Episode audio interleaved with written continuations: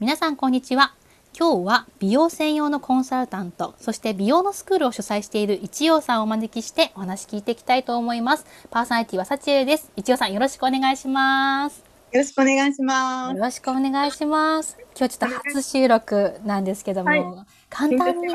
緊張しま緊張しますよね緊張しますねでも多分すごい喋ってくれる気がするとか 言って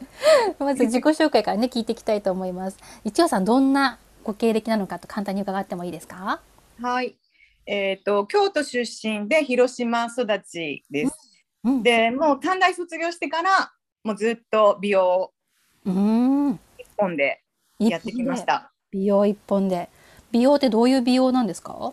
えっ、とそうですね。卒業してからは TBC というエステティックサロンに勤め有て、名な、うん、で12年後に自分で独立ああそうなんだではい、はい。うんうん、独立してからも長いんですかね独立してからが今17年目になります。 17年すはいごいですね、 すごいなかなかね独立した後生き残るの大変って言われてるの世の中の中で17年17年。世界でいらっしゃいますちょっとね詳しく聞きたいって人も多いかなと思うんですけどあの、はい最初そしたらあの短大卒業した後はじゃあ TBC で TBC ではい。やってこられたんですねどういう施術がメインなんですか当時は施術は当時はあの、うん脱毛がやっぱり、うん、脱毛普及し始めてっていうので、うんうんうんうん今のあの簡単な脱毛ではなく一本一本電気を流すっていう難しい脱毛方法でそんなのあったんですねんです電気めちゃめちゃ痛い一本一本電気を流す痛い痛いんだそして痛いんですよお客い様はや我慢をしていただきながらーそうなんだあーそっかそっかじゃあ最初脱毛から入りはいその後はどんな感じなそのの後は私は結構ボディの担当の方が多くなったので、うんうんうんうんボディを一人で同時4人掛け持ちえどういうことどういうこと 四人四人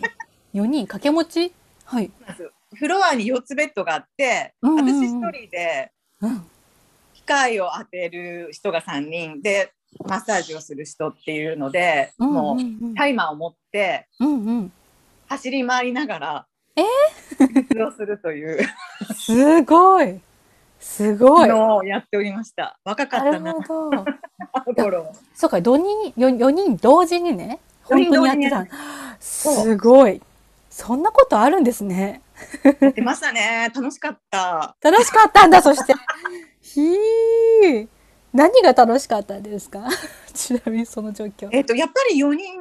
うんトイレっていうか、やっぱり全然違うので、その結果の出方も同じ機械を当てたとしても違うし、うーん。まあ、マッサージをするって言ってもう同んじことをやっぱやらないので、その変化が同時にその同じ時間で見れるっていうのはへ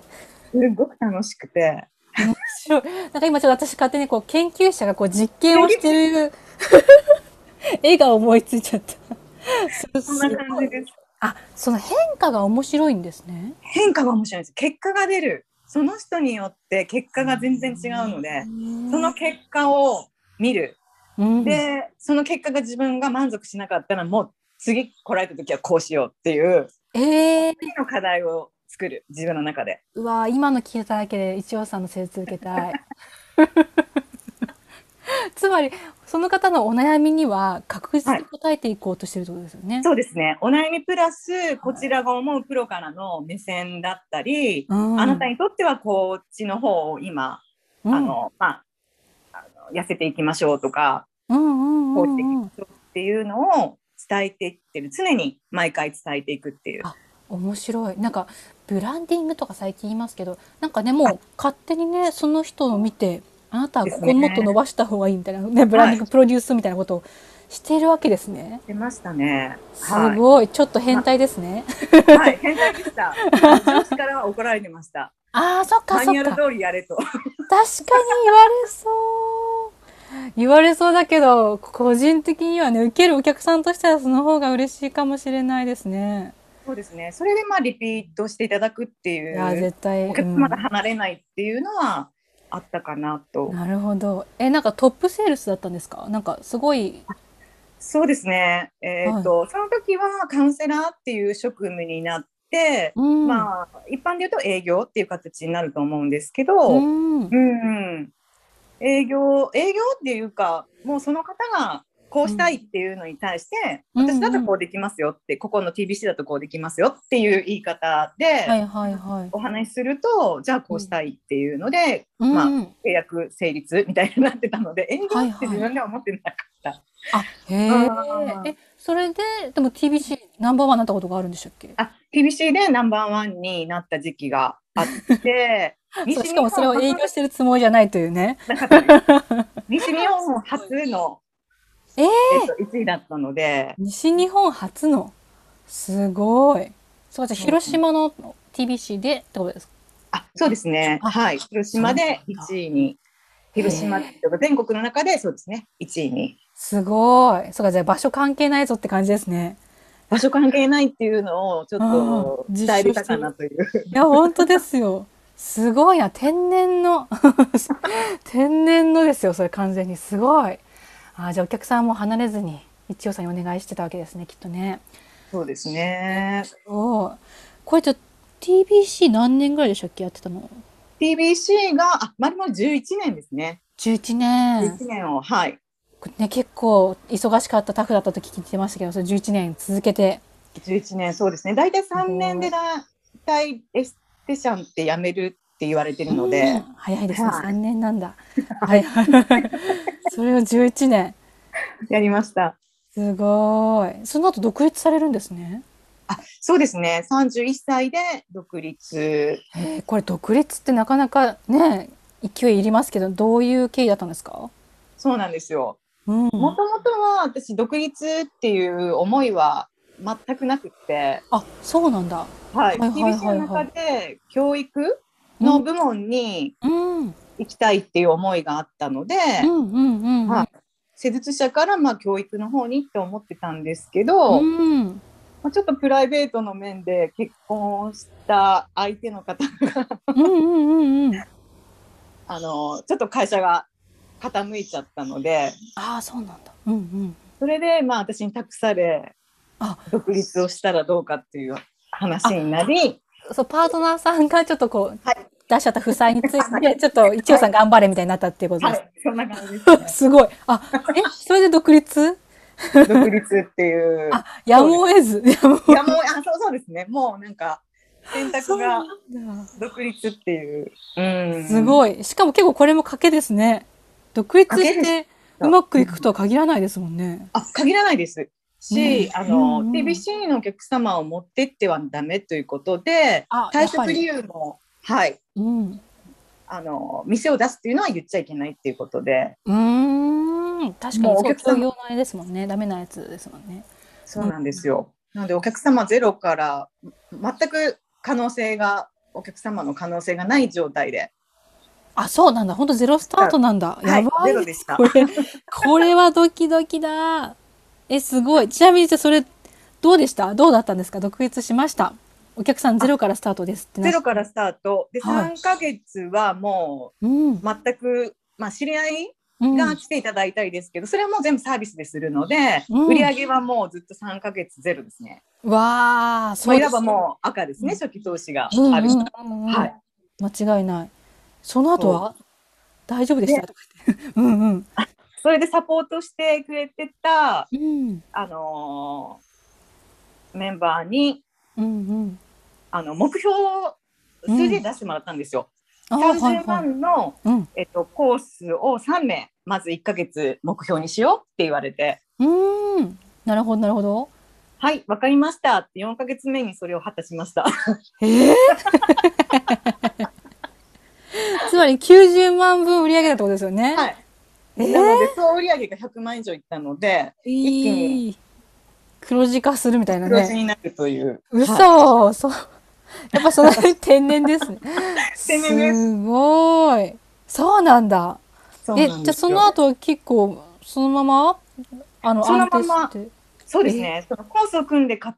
いただいた方が通常まはいあ30万のコースが終わったら終わられることが多いんでうんすうけん、ど、うん、私終えちゃう気がしますとか言ってなぜかずっと続けられていただけいやーてすごいなー新しく入って来られる方が、まあ、またコースを組んでくださったりっていうのがどんどん雪だるま形式で増えていくんです。すごいそうなんだじゃあもうめちゃくちゃ順調にってことですねそうですね仕事は本当に3年間全く休まず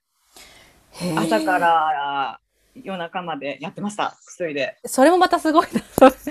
すごいそれを回す体力もすごいしお客さんが耐えないのもすごいですね、ありがたくいやーこれはちょっとやっぱりもう変人ですね返事でした ね。すごいですそれでいねて毎日楽しいという楽しかったんだ楽しかった。やっぱりもうこれ根っからのですねすごいこれなんで楽しいんでしょうねうーんでもやっぱり自分がやりたいことをうん自分がやりたいようにやって、うんうんそれでありがたへーくそれでね生活させていただけるって、へー本当にうんうんそうなんだ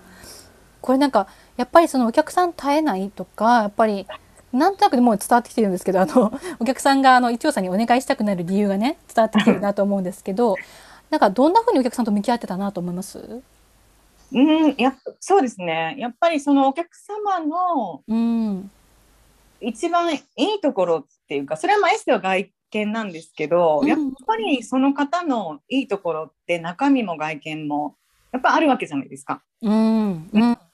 だからら外見だけを変えようっていうんだったら、うんやっぱり私じゃなくてもいいと思ってて、うーうんんうんその人自身のやっぱり外見を通して変わっていく姿っていうのをやっぱり一緒に見ていきたいっうんえていうそうのがあるし、うんうん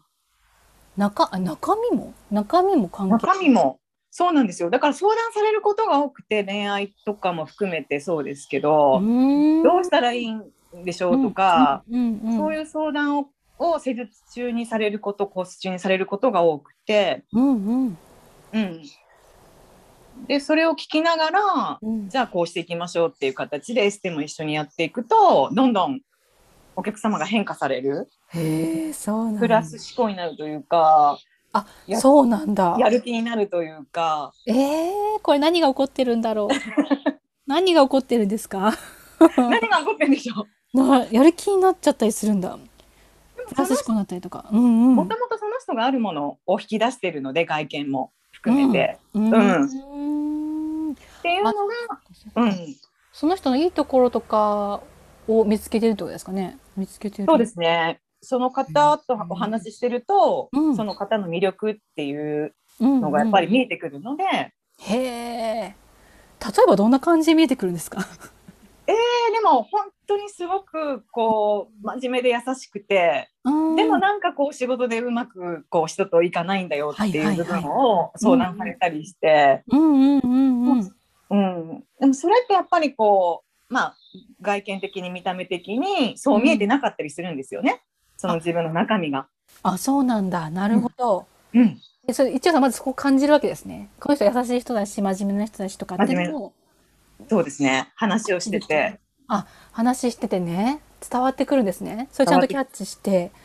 でそれがでも伝わらなくなってるなとかも感じて。感じちゃいますね。それってやっぱりあーそうなんだ。態度だったりとか見せる外見だったりとか。うんうっんてういんうのをもうちょっとそういうふうに相手から見られるようにうん。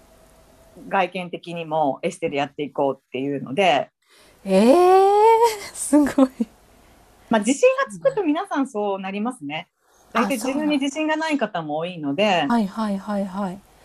自信がつくんですね。自信がやっぱりこうつく、うんまあ、お肌が気になってた肌荒れが綺麗になるとか、うんうん、気にしてた体型っていうので服が思ったのが着れなかったファッションうん。思ったファッションができなかったりおしゃれができなかった方がやはり痩せておしゃれをするっていうことですごい明るくなったりとかうん自分に自信がついてすごい。そっか、じゃあ内面だけ変わるっていうのもね、あの素敵なことだけど、はい外見も変わっていくから、ご自身のやっぱその自分へのイメージみたいなものもどんどん変わっていくんですかね。変わってきます。へえ。そしてなんかちょっと失礼ながら私あのエステとかでそんなに痩せるんだという感覚がなかったりしてて、なんですけど、あーそんなに変わるんだ。そうですね、まあ、痩せるだけが目的ではないので、はいそのはいはい方の一番ベストな形に私は体をしていきたい顔も体も、へえ。でも服が綺麗になったりとかがやっぱあるんですね。そうですねやはりファッションとかうんうん、メイクも変わりますしそうすると人からの印象がすごく変わるので、うんえなんか変わったよね綺麗になったよね明るくなったよねっていうのを聞くことによってその人がまた自信を持つしやる気になるへし仕事が回ってくるしとかはい どんどはんいはい彼氏ができるしとかはいはいはいはいどんどんプラスになっていくっていういや、これちょっと大変。皆さん多分こう聞いてる人たちはどんどん一応さんの受けたくなっちゃうと思うんだけど。 そうか、わかりましたよ、これ。そうか、お客さん、私も普通に今受けたくなっちゃったもんな。お客さんと、ありがとうございます。本当に本当に。そうか、じゃあ本当にその人と向き合って、で、はい多分あれですね、他の方よりも、よりね、深いとこまでその人を理解したり、その人の、あなたはこうじゃないのっていうのをちゃんとこう提案したりとか、そこに向けてサポートしたりとかってされるから、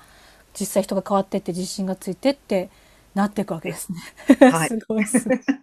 意外に自分って自分のこと分かってないですよね。あ そう、わかる。私もそうなんですけど、あ、そうなんそですれか。を引き出そっか。す、うん、それをやっぱり引き出す手段が私はエステ美容っていううーん。ところかなと思って。いや、すごい。根っからの美容家です、本当 に。なるほどね。すごい勉強になります。えー、で、そうやって TBC 時代からまた独立して、それでもうまくいき、その後はいちなみにどんな流れになるんですか独立して、そうですね。その後、どんどんとね職業訓練校のはい。講師うんうをん。頼まれたりとか、そ人に教えるっていうのは TBC の時にうん。うん。やってたんですけど、もうマニュアル化されて、うん。もうこれを教えるんだよっていうのを与えられて教えてたので、うんうん。自分でこうゼロから決めるって教えるっていうのはしたことがなく、はいはいはいそはのい。経験をそうですね職業訓練校のうん。うん講師の時にうんうん。させてもらえたっていう、へえ、そうなんだ。職業訓練校で先生もやり、はい、その後どんな感じですかそこからあ教えるって楽しいってなり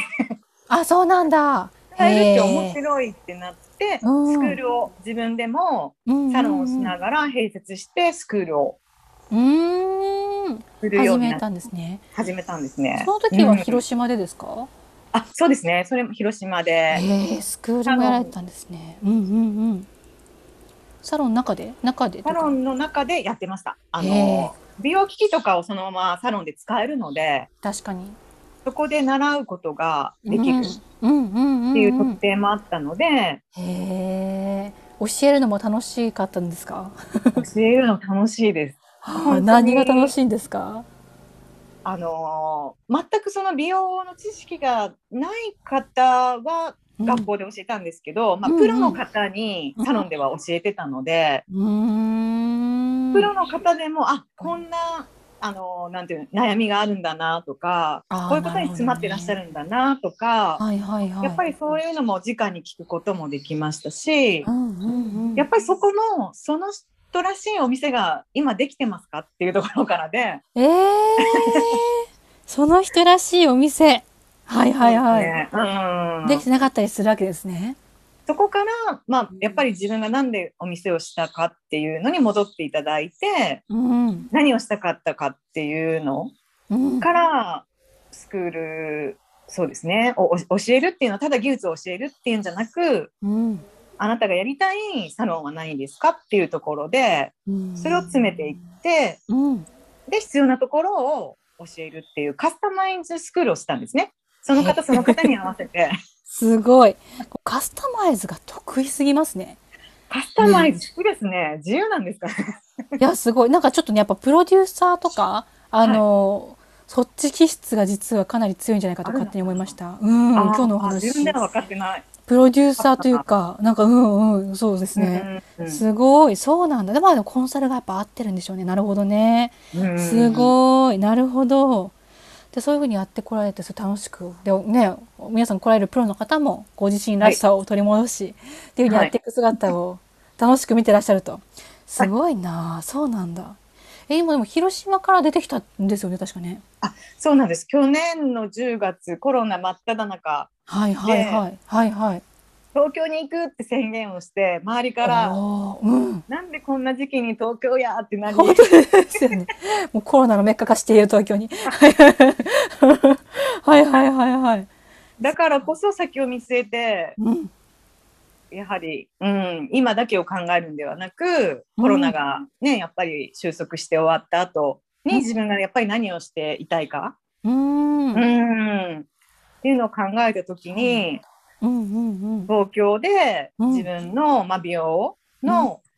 やっぱり知識だったりうん経験をもっともっとうんうんうん美容に携わっている人にうん伝えていきたい。へえ、そうなんだ。すごい。そうか、そうか、美容の知識、経験を、もっとあの、広島だと広島の人にしかお伝えできないけれども、はい、東京でと、東京だったらもっといろんな人に来てもらえますもんね。そうなんですよ。すごい。そうなんだ。え、でもこれちょっと、だいぶ勇気がいる気がするんですけ ど、やりましたね。そこはどうして踏ん切れたんですかでもですね、なんか、あのー、い2年前にうん。東京進出って自分の中で決めてたんですよ。それをこうカードに書いてへえ。決めてたのが、うんちょうどなんか断捨離してる時に出て きて、あそうだ。私決めてたよなと思ってへえ。じゃあもう2年前に考えてたんですね、すでに考ね。えてたんですね。うんへえ、そうか、じゃあ東京でやっぱやってみたいと。はい。に向けてというとこでもね東京でも必要としてる人がめちゃくちゃたくさんいそうですね。これから が。ねえ楽しみそうなんだ間違いないえ東京でのなんかこう考えてらっしゃるとかもう今は準備されている、なんかこうなんですかねサービスとかってどんな感じなんですかそうですね。今、あの実際にうんうんまあずっと業者さん、まあ化粧品とかを取り扱う業者さんとうんコラボをしようっていう話もへえ今進んでまして、はいはいはいははい、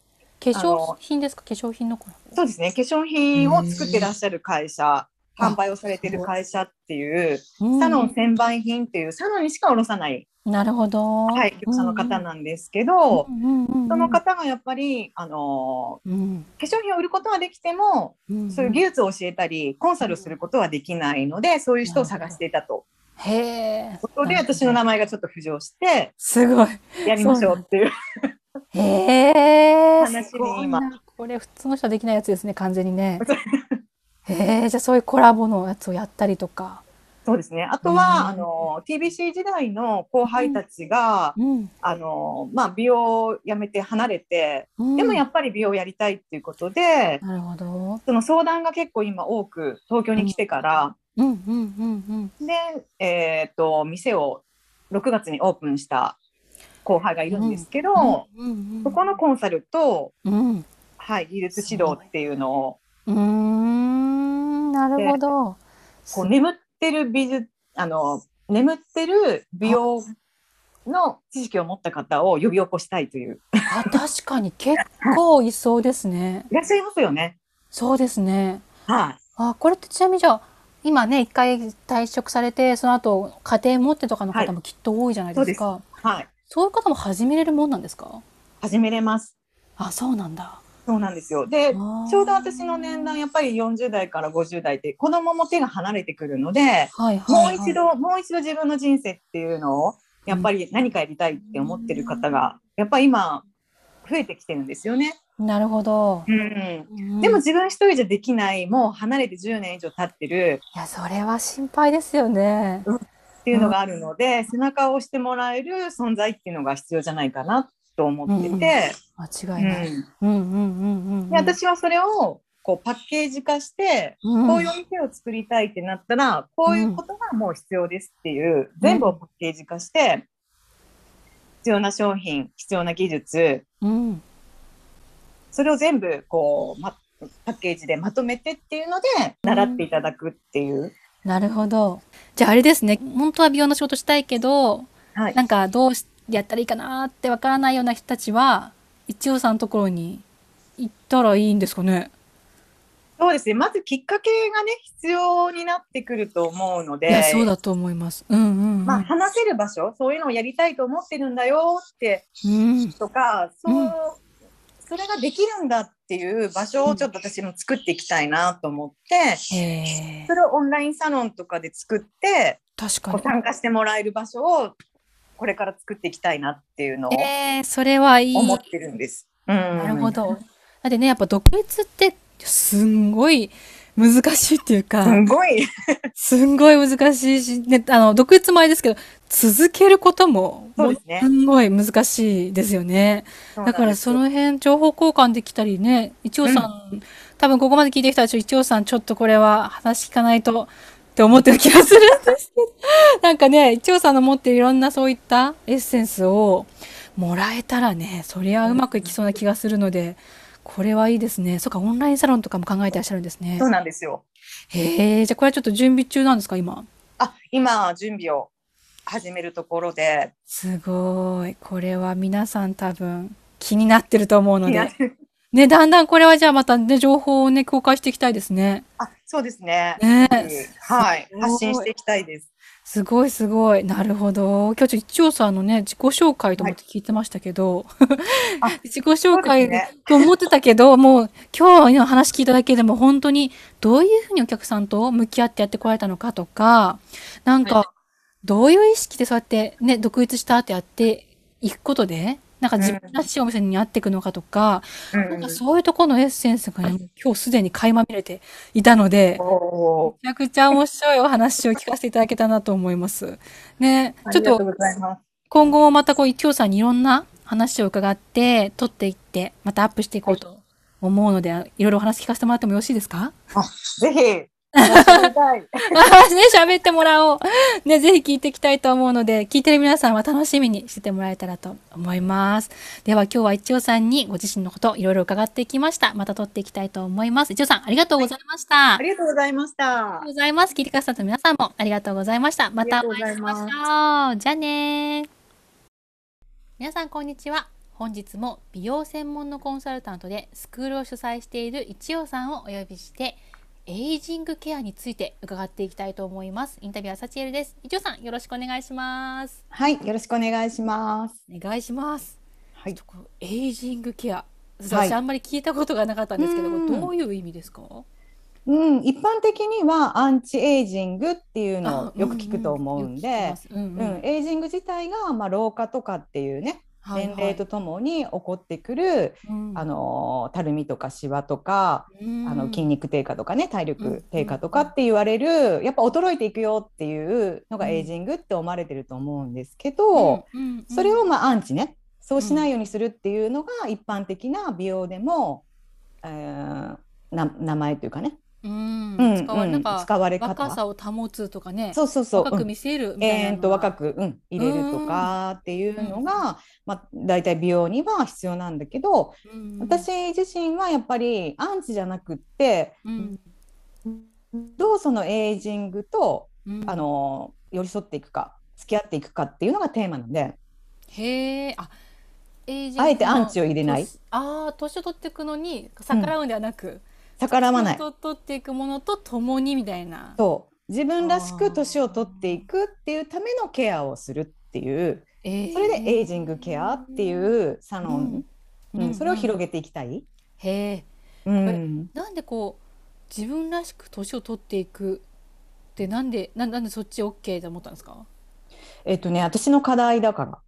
もへえうんんう私が自分らしくあのの生きたいって思った時に今までのこう見られたいとか人からやっぱりエステをしてるからうんあの年を取って見られたくないとか、うんうんうんうん、老けて見られたくないとか、うんうんでやっぱりそういう気持ちがずっとあったんだけど、うんだから40歳前ぐらいでうんやっぱりちょっと自分も何かこうアンチエイジングしようかなって思った時も、うんうんうん、自分自身もあったんだけど、ああなるほどうまんずそういうまずアンチエイジングの方を気にしてたっていうかねそっちを意識した時期もあったとあった、うんううんん、やっぱり肌が弱いからシワとかシミとかたるみとか、うん結構やっぱりあの出てたんで、うんうんうん、やっぱりそのままエステをの仕事を自分のこの状態でね肌の状態とかでやってもいいんだろうかっていうのととか。うん、思った時期もあったから、うんうんうんうん、みんなそういう時期ってまあね通り過ぎるというかあるんじゃないかなと思ってう、ん気になりますしますもんねさすがに36になってうん結構うんあほん確かに気になるなみたいなの増えてきたから結構急に来たりとかね、うんうんするそうですってねお客様も言われるんでうんで何かそれをアンチじゃなくってできる方法ってないかなって自分の中で思ってて、ううんん、でまず自分が受け入れることそのえ年齢に対して年齢を重ねていくことを受け入れるってことか。受け入れるっていうことと、はあとはその素晴らしさ、素晴らしいんです か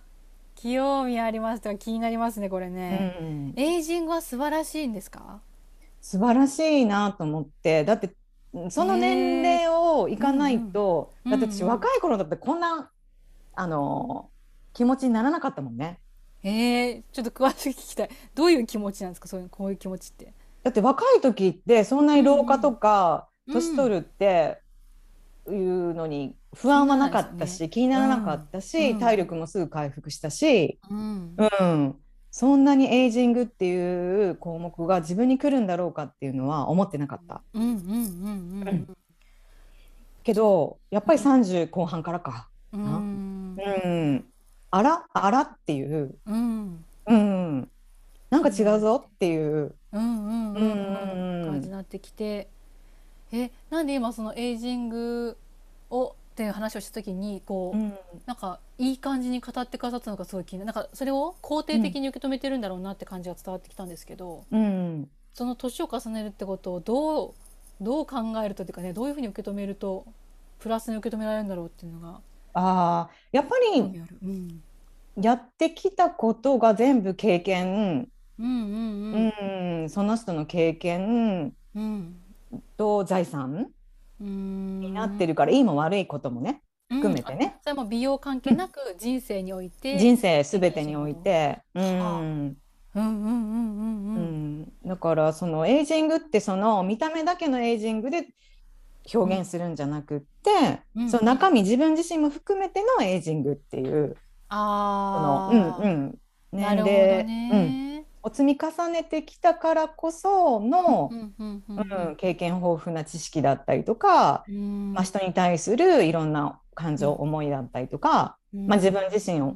にに対することっていうのもうんうんうんうん含めて、うんすごいそうなんだそううんうんうあんなるほどねだからこう外見からだけのなんかそういった、ね、アンチエイジングみたいな、まあ、ある種見た目じゃないですか話としては。だけど今の話聞くとエイジング自体にはその自分自身の経験してきたこととか、うんその人間的な深みみたいな、うんうそんんなもう全部ひっくるめてエイジングっていうふうに捉えてるからそれはなんかいい感じに感じるみたいな。うんうんうんうんうんなんかやっぱり人から見られるのって中はこんなに自分変わりましたよって言ってもうん分かんないじゃない、そのそうで付すねき合っていく上で徐々に分かっていくけど、うんうん初めましての人かそんな数回会わない人だったら、うわ変わったよねっていうのは分かんないけどやっぱり外見うんがなんか年齢いくほどなんかこの人すごい楽しそうに生きてるなとかすごいなんかへーうん年齢を感じさせないというかいい、まあ、前もというか年の取り方してるなとか。いい年の取り方ね。うんうんうんうんうん。なんか俳優さんでも女優さんでもうん年齢いくと味が深まってすごいなんて言うんだろあーうかっこよくとか綺麗に見える人って私いて、うんうんうんうん確かに。うんそれってあ外だけじゃないなっていう、うーんうんその人が苦労してきたことと。か、うんううんんうん楽しかったこととか、なるほどうね。んへえ、そうかそういうことが含まれてくるんだ。だからうんあーじゃあ外見だけって捉えることもできると思ってたけど今の話を聞いてると、そういった年齢いくほど楽しそうとかってね中身のものが外に現れてるっていう話ですもんね。そうだからあーあえてそれを封じ込めるアンチにしなくっても、うんうんううんんうん、それをよりよくうん見せるためというか、よりまあうん表現するためか。うーんうん、さっき言った人からやっぱり中だけだと見えないけど、外が生き生きしたり肌がツヤツヤだったりうんうんししている、と血流良かったりとかすると、うんうんうんやっぱり「あらあの人なんかすごい健康的だよね」とか、うーんうんすごいキラキラしてるよね」とかなるほどね。やっぱり外から分かってもらえるんでうんうんうん私はそれを美容エステとしてやっていきたいなっていう。うーんうん新しい分野ですね。うんあるようでねなかなか、うーんうん、エイジングケアっていうお店がないわけじゃないんだけどあこういう考え、の、うんあるんですねうんうんうん、元っていうのはやっぱりないないというか、うん、まあ、難しい聞いたことないですもんね、うん私。うん難しいというか、まあ、求めてないって思われがち、う。うんんうんん。外見だけエステに来たら、うん外見だけ外見だけ、まああのエイジングケアというかねその、うん若々しくなればいいだろうってあ、うんうんうん、やっぱり思われるのが、うんまあそうです主ね流だけど、うんうんううんん、でも本当のところそうじゃない人もいるんじゃないかっていう。いやそう思います。うんなんか、う、うんあのやっぱ若づく言い方です ね。若作り作ねりのためにとかわかんないですけど、ね、そういうふうにこう見た目だけを隠するために自分もエッセイに通うのかって考えたら、多分通わないんですけど、うんうんだからといって放っておきたいわけでもないし、うんなんかなんかある程度ちゃんとはしときたいけどなんうか、んねえふ封じ込められたりそういじるみたいなこととかはちょっとみたいなふうにうん考えたりするからなんか今言われたエイジングケアの方がなんか確かにフィットしそうだな将来の自分にってすごく今聞いてて思いましたね。うんえ具体的にはなんかこうエイジングケア自体はどんなことをされるんですか？エイジングケア自体は、うんまああのふ顔フェイシャルから、まあ、うんトータル的なことまうんうんうんうでんその人の、まあ、気になる部分だったりとかうんうんうん、うんうんやっぱりなんて言うんだろうあの痩せたいって頑張って自分でうんうんダイエット食事とか運動でケア、うんうんあの痩せたとしてもうんなかなかその皮膚のたるみとか、はいはいはい。うん、うんやっぱりそういうのが若い時に痩せた時とは違うのよって言われるお客様も多くてこのたるみってどうにかならんのかっていうり方もいらっししゃっててゃる。うんうんううんんうんうんやっぱりそういったのもエイジングケアに入ると思うんだけどう、んうん、それを若々しくするっていうよりかはうんせっかく頑張って努力して痩せたんだったらう、んううんんうん、やっぱりその気になる部分っていうのもあのケアできたらいいんじゃないかなと思うので。うんうんうんあうんーじゃあやる内容自体はこうエステの主義とかうん、あのー機械とかうんはやっぱ同じようなことが出てくるってことなんですか使ねう。、うん、エイジングに向けへた、ーあうんの手技っていう施術っていう、うんうんものだったりとかそれに向けた商材、まあ、化粧品だったりを使ったりとか、うんうんうなるほんどあとはまあ必要であれば、うんまあ、あのサプリメントっていう形で中に体内うんにっていうのもしてもらったりとか、もう本当その人それぞれだと思うんだけど、うんうん、へえ面白い。なんかこうじゃあ結構そのやる内容はね今までの演奏に似てるかもしれないけどうんたださっきの話からするとそのやっぱ導いていく方向性っていうかうんお客さんをなんかガイドするところっていうのは少し違ってくるのかなって気がしたんそですう、うんどう、ですか、だからやっぱりそのサイズを落としたいってなって、うんただ落とせばいいっていう、あーうんうん無理に落とすと、うんあここってやっぱりたるみ皮膚のたるみこういうことになりますよっていうのを事前にやっぱりお伝えすることも、うんエイジングケアのサロンではできるし、うんうんうんうんうん、お客様が求めてらっしゃるものと、やっぱりゴール結果っていうのをうんちゃんとお伝えできるうんうんので、うんだからそういった変化とかその加齢に伴うものに向けて、じゃあどんなことが起こり得るのかとかも、うんやっぱりこっち専門家として知ってらっしゃるからそういうのをうんお伝えしたりとか、うんこういうそういうこら辺理解してもらった上でじゃあどうしていきたいですかみたいな話は結構されるんでしょうね。そうだへかーらまあ顔のシワも表情シワっていうのがあるからはいはい。うんやっぱりエステでは、うんそのなんて言うんだろうねよくしていくってことはできるんだけど、うんシワ自体を、うんまあ。ね切ったり手術したりするわけではないのうで、んうんうん皮膚自体をね、うんうんっていうとこまでできないから、やっぱりまた笑ったらできるわけねその表情シワは。そうなんだ、うん確かになるほどいろいろ手術しても表情上は出てくるんですね。あ手術とかして、うんうんそのうんうん、医療的なことをすれば、うんうんううんん。うんうん、だあのそのあ一応シワなくなるはなうんなくなるというか薄くなるとかね。うんうんうん、にはそうななだんるけうど、んうんエステではやっぱりそのメスを使ったり手術をしたりっていうことしは医ないですよ療ね行為はできないので、はいはいはい。うんうん、やっぱりふっくらそうそう、うんうんふっくらさせたりってことはできるけどまたそれは老化とともにやっぱりどんどん、うん年齢とともに、うん、うん、そのあの年代の時は良かったけうんど、うんうんじゃあ3年後5年後っていうのはまたシワにはなってくる、そうですよね。うんうん、それは自分のあの癖というかね表情の癖とかで、うんううんんうんうん、なってくるので私もここね眉間の部分ねすごいシワが、うんできてるのうんうんうんあ、そうなんですね。うん、で昔はやっぱり40ぐらいからどう取っていこうかってはいはいはい。いろんなことをやったんだけど、うんやっぱり自分の中で考えるときに癖なんだろうねあー眉をしかめるっていうかねいやそうですね。やってんのよねうんうんうんうんうんだからそのやっぱりまずはその表情から変え ようと思って、ああでも大事かも。うん表情の癖ですもんね。癖これあーねやっぱりあのオンラインにして自分で自分の顔見るようになってうん。すごい気づいてえ私こんなにしっかめっ面してたんだっていうああなるほどね。うんいや思った以上に確かに自分のイメージの顔と違うんですよね。そ確うかに。そり確かゃシワになるわと思ってに。えー、なるほど。うん、だからうんうんうんまずそのしょしょ表情からうんちょっと意識しようかっていう形うんで、ううんんだから表情じわじゃなくあ乾燥しとるわってなったら乾燥保湿の方にターゲットを置いて、うんそれをケアするっていう方にしていく、うん両方の表情をうんうんうんの部分を気をつけるっていうことと、うんうんその保湿に対しての、うん、ケアをするっていうことが両方が必要になってくるってへいうえのが分かるので、あそうなんだ、うんうんなるほどねいやそうこれ結構深そうだから、えっとうん結構今はやっぱそのエイジングよりもあまあのアンチエイジングの方の意識の方が多いのかなって、やっぱう塗,、ん塗ったら見えなくなるとか、う んねなんかあの取れるとかいうとことかをみんな求めがちかなとは思うんだけど、うん一方でやっぱその葛藤なんかこう可愛く年取りたいみたいなうん思ってる人も多いのかなっていう時に、何を大事にすればその素敵なエイジングケアをしていけるんでしょうかね。あー何をすればままず自分のあのコンプレックスが前言ったチャームポイントになるかっていうところすごく大事だなって私もコンプレックスずっと言ってるけど、はいはいうん、うん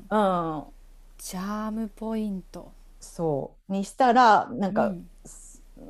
コンプレックスをどう生かすかみたいなへえ、うんこれ感じにどうやって生かすんですか 例えばどう どうやって生かすかってなるとやっぱりそこに人が目が行くってことは、うんうんうんうんやっぱり何かしらうんあるんだと思うよねその見た目だけじゃないなんて言うんだろう、えーその人の中身とか癖とかあーがあるのかなって、先うんうんうんの話にはいはいはいはい。思ってうんなんかねあのーシミがある人でも、うんうんシミがあるに目目立たないというかあのうんあんまり気にならない人と、気になる人といないなんかああそうかもしあんれなまいりです、ね。そうやって見ないかな私はすごいシミあそーう職業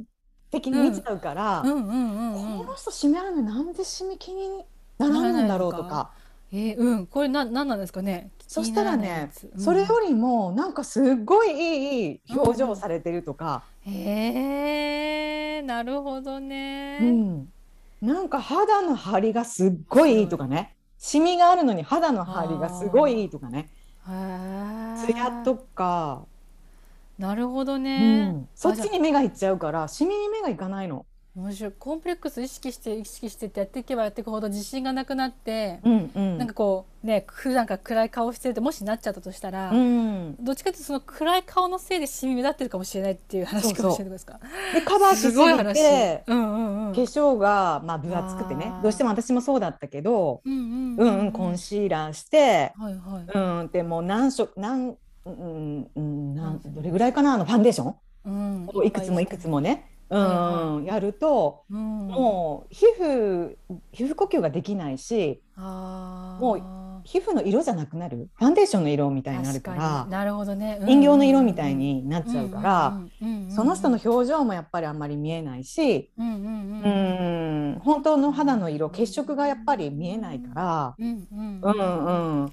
なるほどそうどんどんカバーしていく方に入っちゃうとかね。確かに確かにうん確かにカバーする方に行っちゃういんいけないかもしれませんねうんちょっと違うのかもねうんいかにどう生かすかっていうところをうん、がチャームポイントかそう、チャームポイントにできたら強いだろうなっって思うしそ強いですよこね。に、うん、目がシミに目がいかなくなったら、うん、じゃあもっとこうしようああしようってお肌のお手入れを変えていくことによって、うんさっき言ったツヤとかハリとかがどんどん良くなったりとか血色が良くなったりとかうん隠そうとしないから、どんどん自分のいいところが、うんうん出てくる。へーだったら血流良くするケアしようやってなってうん意外にフェイシャルせずに体のうん血行を良くするコうんースをした,、したりとかするのね、なるほどね。うん、そういうアドバイスもできるからお客様がフェイシャルうんフェイシャルってコースに、うんうん、通うのも必要だけどそれだけじゃなくてもいいっていうじゃあ体のケアしときましょうっていう形でも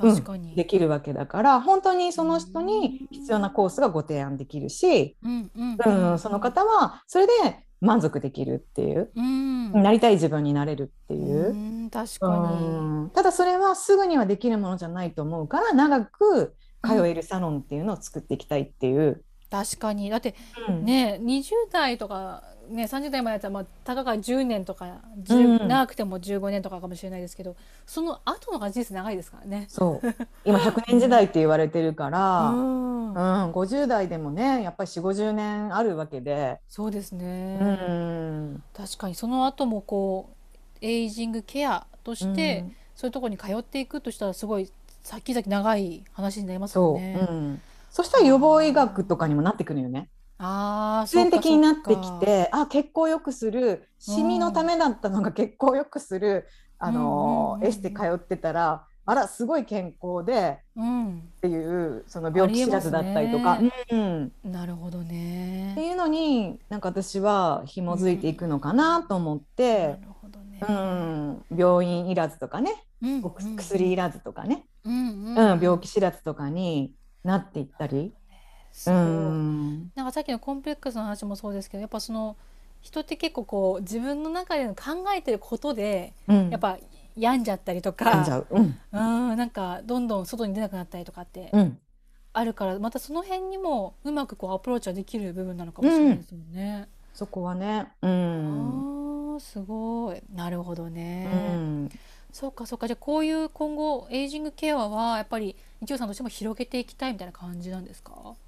広げていきたいし、うんまあそういうサロンが、えーうんやっぱり長くうんうんうんうんまねあのー経営できるというか確かにっていうのをサポートしていきたいと思ってて、うんじゃあその技術を習ってやってくださいじゃなくってやっぱりそのうんマインドだったり、ずっと言って一応のマインドだったりとか、うんうん、やっぱりその経営していくシステム、うんうんうんだったりとか、バックヤードにいろんなものが必要になってくるので、うんうんうんまあその技術とそういったバックヤードのものっていうのを全部含めたものをうんうんうん提供していけたらいいなと思ってて。なるほどうんうんこれひょっとしてやっぱ施術施術者 言えうたんうなんあの施術する側の方も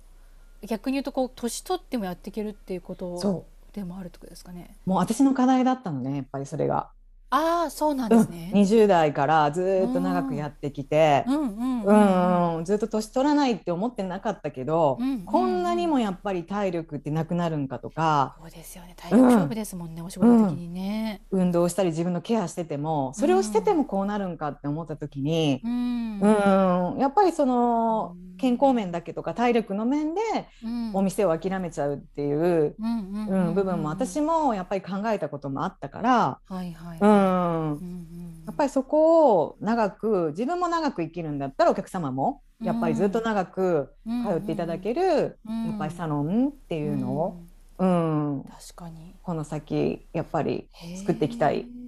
うん素敵。なんかサロンのあり方はやっぱ変わりそうですね。そうですね。だから今までのサロンもああっても当然だし、いろんなサロンが私はあっていいと思ってるんで、やっぱお客様が、がそうやって選べるうん、本当ですね。うん、っていうのはすごく必要かなと思うので、結構美容業界ってライバル視されることが多くって、うん、ううんん、うんお互いにねやっぱり、そう、うんうんうんお客様を取り合うじゃないけど、やっぱりそういうのはね、うんん言われ続けてきて、私も、まあ、目にしてきたけどう、ん、うん私は昔から全然思わなくて、うんううんん、だからワンリーフ通ってくださるお客様が、あのもう他の2店舗他の他社で通ってる人もいたし、ああなるほどね。それに対ししてそこをやめてうちにしてくださいっていうことは、て、うんうん、うん、ワンリーフにあるコースでも言わなかった。うんあ言う必要ない、へうーん、必必要ないんだ。要ないと思う。へえなんでですか？えそれはお客様がそこにやっぱり行きたいっていう目的があるのでうんそれがねお客様からそこ行ってんだけどねって、うんう。うんん、それはあったあの脱毛行ってんだけどちょっとあんまり効果的によくわかんないからワンリーフでは脱毛してるって聞いたからうんうん。それとどうなのやってみたいって言われる場合はある言わけないどす。るけどはいはいはいはい。多分おそ客れはさ意ん外はか、うん、そこに行く目的って多分そのエステさんと話したいからとかうん。うん、うなるほどね。ん、だある種飲食店みたいな。あまそうそうそうそう、ね毎日ラーメン食べたいわけじゃないみたいな。うんうん、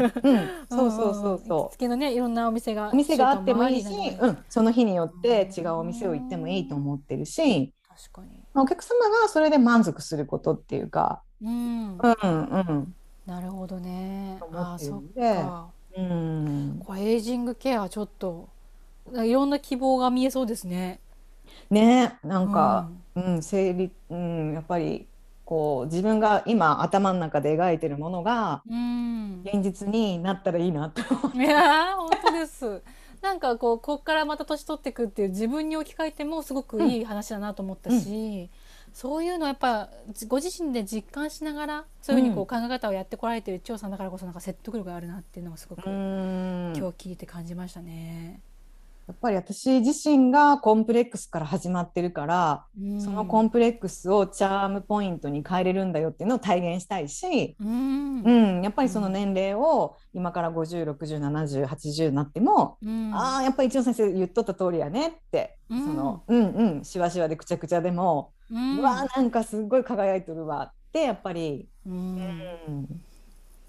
素敵。こうそう思ってもらえるそういうサロン作りをしていきたいなっていう。うん、なるほどね。うんいやこれ結構響く人多いんじゃないかしらと思っちゃいましたね。うんうんうん、うんその年齢に、ね、なってる人にはうんうんすご、く、うんうん自分もそうって体力的にとか、うん、う、んうん、その老化に対してどうしたらいいのか分かんなかったとか、うんうんうん、あとは私も今ある更年期うん、うん確かにも含めてどう付き合っていくかっていう。ね。うん、うーん確かにそういうのもありますね。そそっか。こういったなんかこうエイジングケアについてとか、あとそのうんエイジングケアを扱えるサロンをやっていくっていうのを、う、うんちょっと考えた方たちはどういうふうにこう一応先生のところに行けばいいとかってあります？うーん